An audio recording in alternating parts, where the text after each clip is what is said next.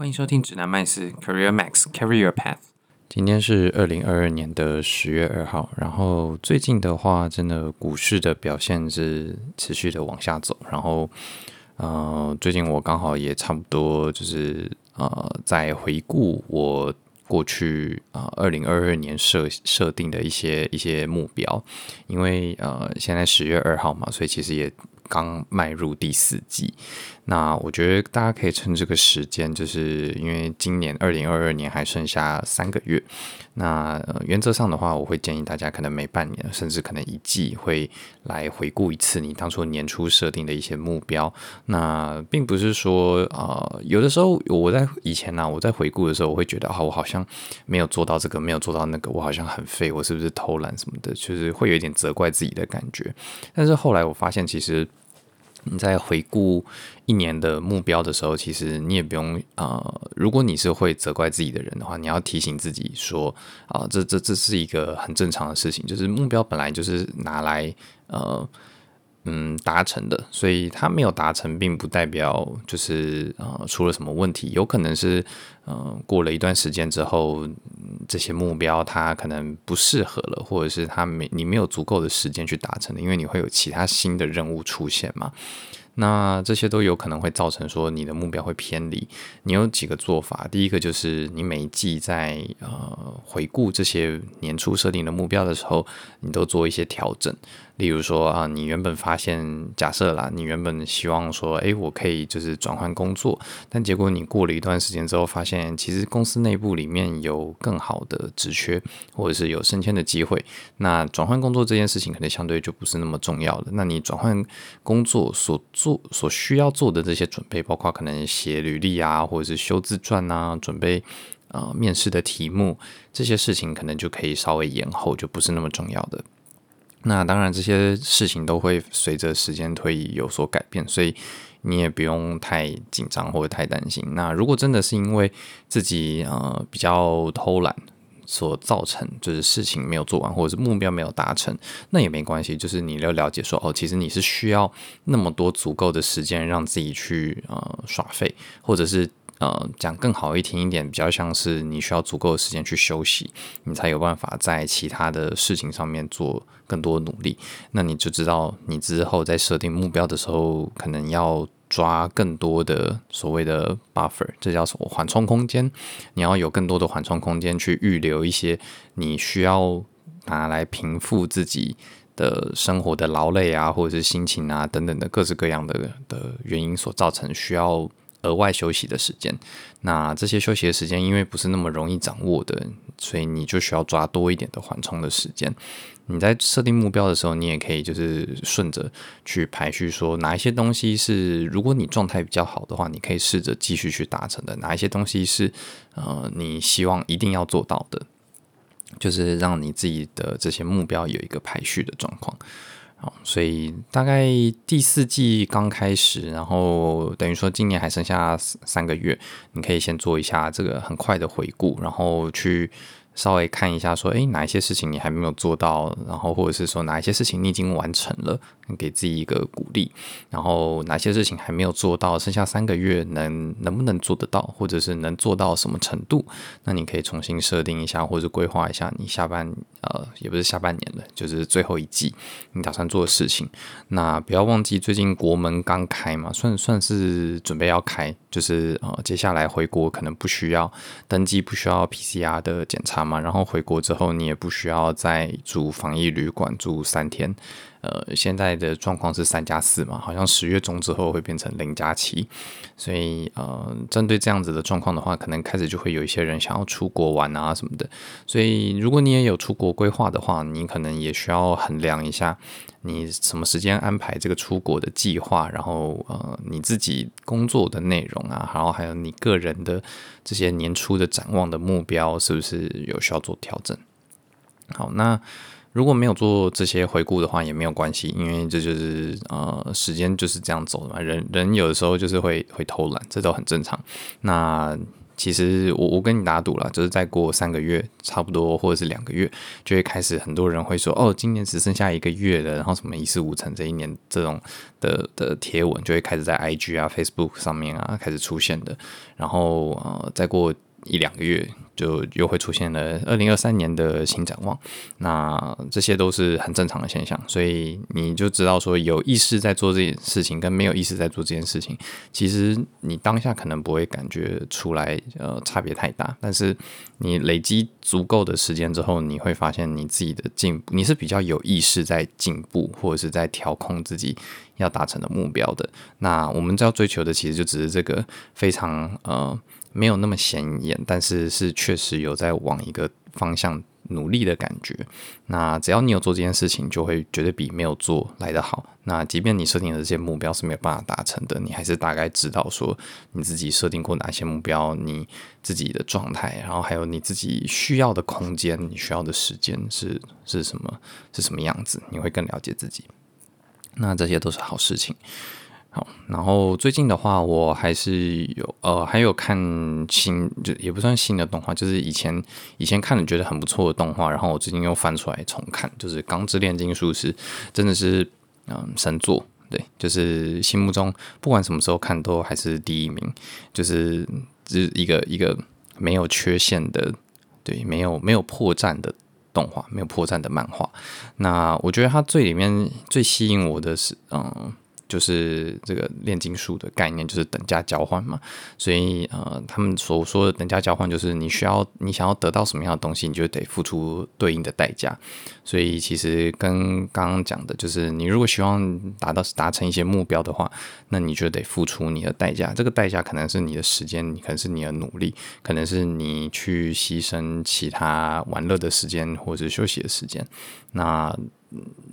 有时候我们就是挤不出更多的可以付出的代价的，所以我们就是得调控这个优先顺序。就是你，你同样付出了一一整年的时间，你希望可以换到什么东西，然后按照排序来开始去去做规划，然后。嗯，我是有听说，如果如果大家没有看过这个漫画或者是动画的话，真的是蛮值得去看的。就是如果你是会看《进击的巨人》啊这种的，你大概可以去看一下，你就会知道为什么叫它它会被称为就是没有破绽的漫画，因为它真的太厉害了。然后它所有的事情都是有安排好的，这些剧情就是非常推荐，值得一看。那呃，如果你要看动画的话，漫画的话应该没什么问题，因为漫画就是。照着原著的，嗯，是的的脉络去走。那动画的话有两个版本，一个是二零零三年的呃 Brotherhood 吧，好像叫《钢之炼金术师 Brotherhood》，然后这是二零零三年制作的。那呃，另外一个版本是二零零九年制作的，呃，好像叫做呃《钢之炼金术师》。Full Metal Alchemist 就是通常简称《钢之炼金术士》FA，那或者是你上网搜寻《钢之炼金术士》二零零九也可以，就是可以找得到这个动画。那好像在剧迷跟爱奇艺上面有二零零九的版本，那二零零三的这个版本的话，它是比较早期的动画化的作品，所以它。在呃那个时候，他二零零三的时候，这个漫画还没有完结，所以会变成说它会有一点偏离。到到动画的比较后期吧，它会有一点偏离原著的呃精神跟思想。然后，例如说有一些炼有一些炼金的过程，它是它是没有遵守等价交换这种原则的。那二零零九的话就比较没有这个问题，就是它基本上是按照着原著的的呃思想跟设定，然后去。嗯，安排整个剧情，然后呃六十集左右吧，就是几乎没有冷场，然后步调也都很紧凑，然后也都有遵守原著的这些设定啊，然后还有这些剧情，所以我觉得是动画化非常成功的一个一个作品。那如果你真的很想看原著是什么样子的话，你可以去看就是漫画。那 Netflix 之前好像有二零零三的版本，但后来好像撤掉了。然后二零零九的版本的话，好像就是只有爱奇艺跟剧迷上面有。然后巴哈姆特动画风好像也没有二零零九的这个版本。那大家如果有时间的话，可以看一下，就是真的是很不错的作品。然后啊、呃，像《进击的巨人》的话，就会有一点，就是动画的部分有一点拖，或者是说它有的时候有一些设定并不是那么的呃完美，就是是已经很不错了。《俊杰巨人》也是一部神作，就绝对没有问题。但是它在一些剧情的安排上面，还有一些。前后因果的关系上面，我觉得《钢之炼金术师》是处理的更好的，就是没有破绽。然后呃，讲完这个，我们今天就讲一下，就是最近准备要发生的事情嘛。因为其实呃，最近这个时间点也差不多秋招要开始进行了。那先跟大家讲一下什么是秋招。秋招就是所谓的秋季招募。那这个秋季招募呢，通常是针对准备要毕业的，也就是一年之内要毕业的学生。那这个招募的范围的话，呃，在市况好的时候，这个一年内毕业的，就是就是字面上的意思，就是你只要在一年内毕业，你后面可能有需要呃，例如说服兵役，以前的兵役大约是一年嘛。那最近的话是改四个月了，然后有一些人可能甚至是会拆成两个暑假去完成。但是假设你后面还是需要服兵役的话，你基本上你也是可以就是先投递履历的，只要你符合这个一年内毕业的资格，那你确定录取了之后，你可以跟他谈说你的到职日，因为一些呃这种国家需要你服兵役嘛，这是属于不可抗力的因素，你可以去谈。说哦，那你拿到 offer，可是你的到职日可能要压在什么时间点？你可以去抓一个合理的时间，然后去沟通看看。那不行的话，当然就是你呃，可能快服完兵役之后再去呃投递履历。这个我觉得先投递没有差。那秋季招募之所以会比较重要，是因为它就有点像是你在毕业之前你就拿到了一个确定的门票，也就是说你呃。秋季招募的时候，他大约在可能春季的时候会去会走完整个招募的流程。然后你如果有拿到 offer 的话，你应该在秋天左右可以拿得到，呃，春天左右可以拿到 offer。然后你在夏天可能六月准备毕业的时候，啊、呃，你就基本上已经很确定你会去哪一间公司报到了。然后你可能七月就会到职。那这个是秋招它的一个一个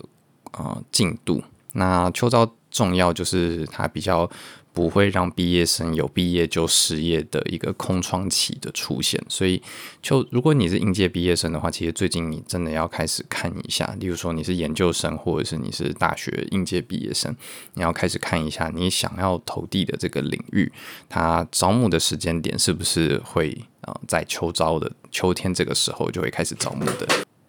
那。后面的话，其实春天左右还会再有一波，就是止缺的释放。那这一波的释放的话，就会更贴近。就是呃，一般上班族他们可能年前年后的时候会有一波离职潮，那这个离职潮所带来的职位的空缺，也是一个蛮不错的招募的时间点，或者是说求职的时间点。那所以如果错过秋招的话，也不用太担心，后面应该还是会有一波，就是春天左右的时候会得的招募。那秋招的呃一些。比较常见的，或者是我确定会有的，例如说是股管固产业，或者是一些科技公司，他们差不多在这个时间都会开始进行招募，所以你可以去看看你有兴趣的。呃，不管是职业啊，或者是公司啊，它是不是有相关的校园招募的计划？那有的话，它很可能会在呃差不多最近就会开始释出一些，例如说说明会啊，招募说明会，或者是一些招募的资讯就会开始释放出来。那有兴趣的话，一定要把握这个机会，因为呃。应届毕业生可能比较缺乏的是所谓业界的人的资讯，或者是所谓的内推。那这些招募说明会，他可能就是会请一些呃，在这个行业里面工作的前辈来分享自己工作的内容等等的。那如果你完全不知道怎么样去呃找到这种人脉的话，那招募说明会的这个呃分享的人，当然也是一个可以获取人脉的管道。那如果你有听前面的。集数的资讯的话，可能就是你也会知道说啊，Linking 上面其实也是可以找这样子建立这样子的人脉，然后去找到你呃想目标的公司、目标的职位，然后找到一个合适的人帮你内推。那呃，秋天招秋招的话，现在你最需要准备的东西其实就是呃履历，还有你。可能投递的产业如果有点多的话，那你的履历最好要有不同的产业的版本或者不同职位的版本。以举例来说好了，你可能会投 PM，就是所谓的 Project Management 相关的职位的话，那你就要准备一份适合 Project Management 啊的职位。适用 project management 的职位的一份履历，那针对这份履历，你投递不同公司的时候再去做呃细部的修改。那如果你同时有在考虑，假设你是理工科学生，你除了投 project management 的工作之外，你对于工程师、软体工程师也有兴趣，那你可能也是得准备一份偏向软体工程师的。那你还得再去细分说，啊，软体工程师你是哪一种软体工程师？是前端的、后端的，还是全端的？还是说你呃想要做比较偏 DevOps 的等等，你想要去，你要去细分一下，你要做的是什么样子类型的工作，然后去，例如说前端可能有一份，然后 DevOps 可能也有一份，然后呃后端你可能比较没有兴趣，所以你可以不用准备后端的这种呃履历，但是你就会得到一些呃履历，然后你如果是有作品集的人，例如说你是可能建筑系或者是一些艺术设计相关类型的科系，或者是你是软体工程师，你有做过一些专案的经验。又或者你是商管科系的学生，你在学生时代你有参加过一些社团，这个社团可能是需要做专案的，例如说台大的管顾社或者是政大的管顾社好像也有，又或者是呃一些课堂的课程，它本身是呃有一些专案经验，会让你有一些专案经验的这些，你都可以整理成作品集，然后这些作品集的功能就是你可能在呃。内推，或者是你在申请履历的时候，你可以把这些作品附上去。那这样子的话，就可以让人家更知道说，哦，你其实已经有过一些什么样子的经验。那当然，你是一个学生，所以大家的标准不会太高，也不会太去批评什么样子。如果有的话，有的话，你也不要太意外，因为台湾的求职文化，就是特别是呃台台台湾的企业文化，很多时候在求职的时候，就是会去贬义求职者。那你就啊、呃、放宽心，我不是说这这样的做法是好的，我只是说你如果遇到。好了，你没办法控制嘛，那你就是只能放宽心，就是哦好，那是他他要这样子说，那是他的权利，呃，也不是他的权利啦，就是他是这样子展现他的人格跟代表他的公司的。你如果觉得没有办法接受，那你就是小小的，就是结束这场面试，然后呃，如果他有发 offer 给你，就是拒绝就可以了，你也不用太往心里去，或者是太去呃呃。对，最主要就是怕往心里去啊，然后或者是觉得说哦，自己好像真的不行。那上上一些 Dcard 啊，或者是其他地方去分享这样子的面试经历，其实是我觉得是 OK 的。那你只要不要触犯到基本的保密协定，呃，我觉得没有太大的问题。这种保密协定通常我我自己先说的范围是呃面试的考题。例如说，你是软体工程师，你很可能会去考到一些白板题，或是或是所谓的 coding interview 的部分。那你这些考题的部分，呃，你当然外流是是不行的。但你可以大概去跟分享说，哦，他考的问题大概是一个什么样子难度的题目。例如说啊，你用通常软体工程师在准备这种白板题都是用 lead code。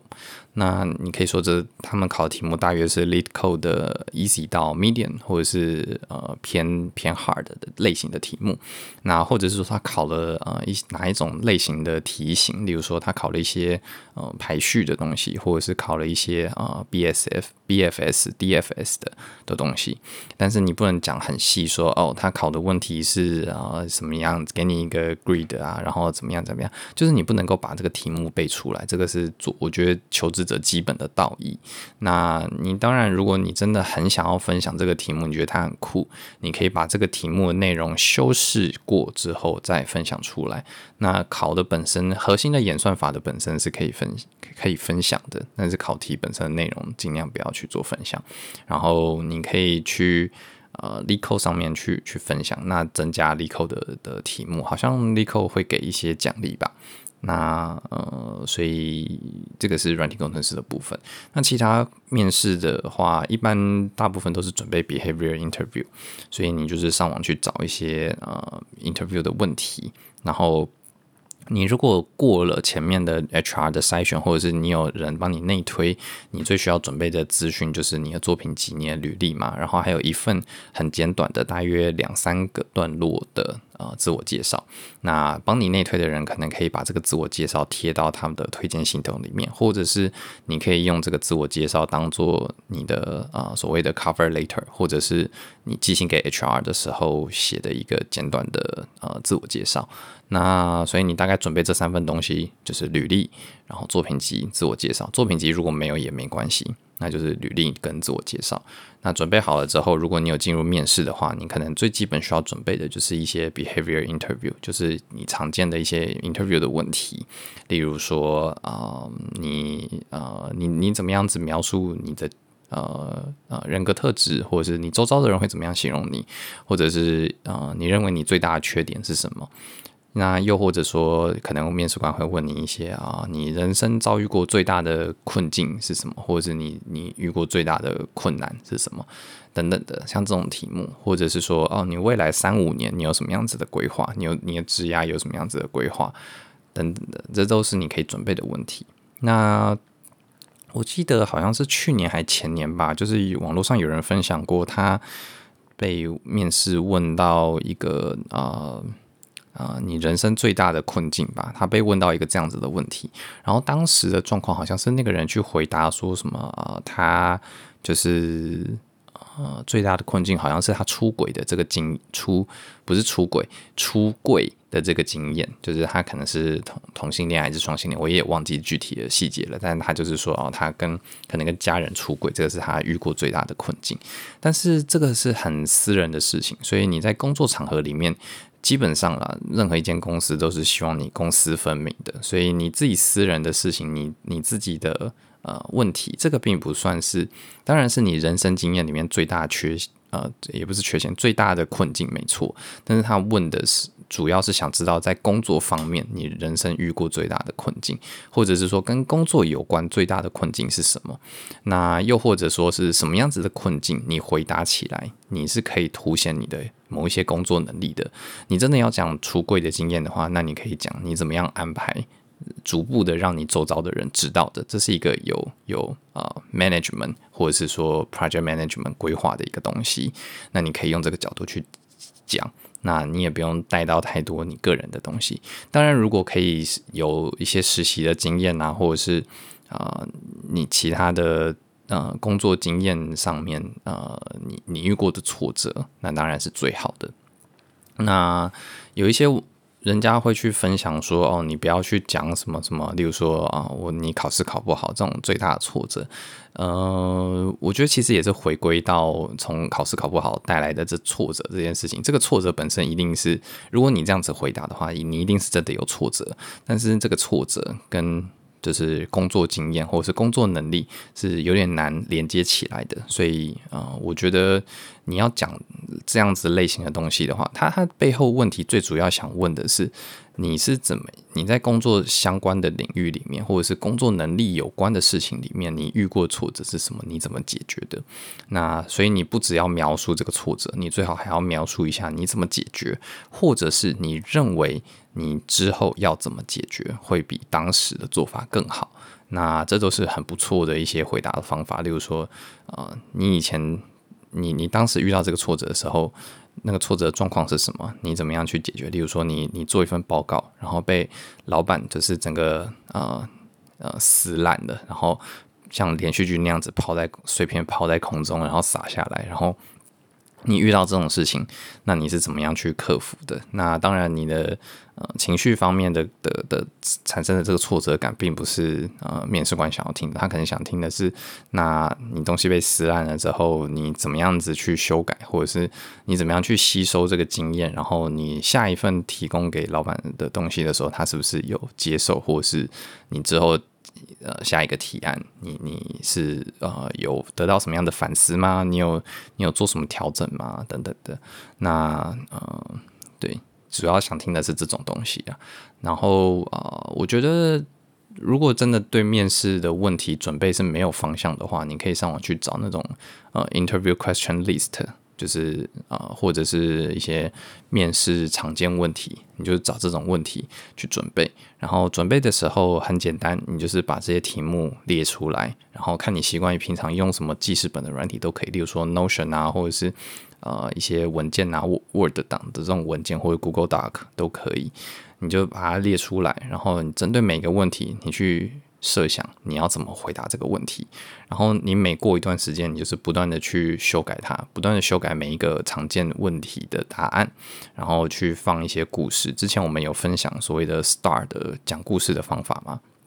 之前讲主要是在履历方面，你每一条每一行东西你要有 situation、task、action 跟 result，就是你的情境是什么，然后。啊、你的你这个情境所产生的任务是什么？那你这个任务你是怎么样去行动的？你怎么去解决的？那你最后带来的成果是什么？这样子的结构其实也可以用在呃面试的问题的回答上面，然后这样子也可以让你的回答变得比较丰富。那甚至可以进一步讨论，例如说，诶，你在做某一个任务的时候，你是呃，它所产生的下一个小的任务，或是。好几个小的任务会是什么？那你个别是怎么样去执行的？这都是可以呃让面试官帮助面试官跟你一起往下讨论，然后让你呃可以在他面前或者在他心中变得更立体、更具体的东西。因为面试官他可能手上就只有一份履历，然后他透过半小时、一小时的面试，他必须要了解甚至决定。要不要录用你，或者是让你到下一个关卡？所以其实你必须尽量的呃留下一个印象，然后这个印象就是他们公司需要找的人，就是你要最好的状况就是你可以让他留下一个你就是他们公司需要找的人。好，那这一集就先分享到这边。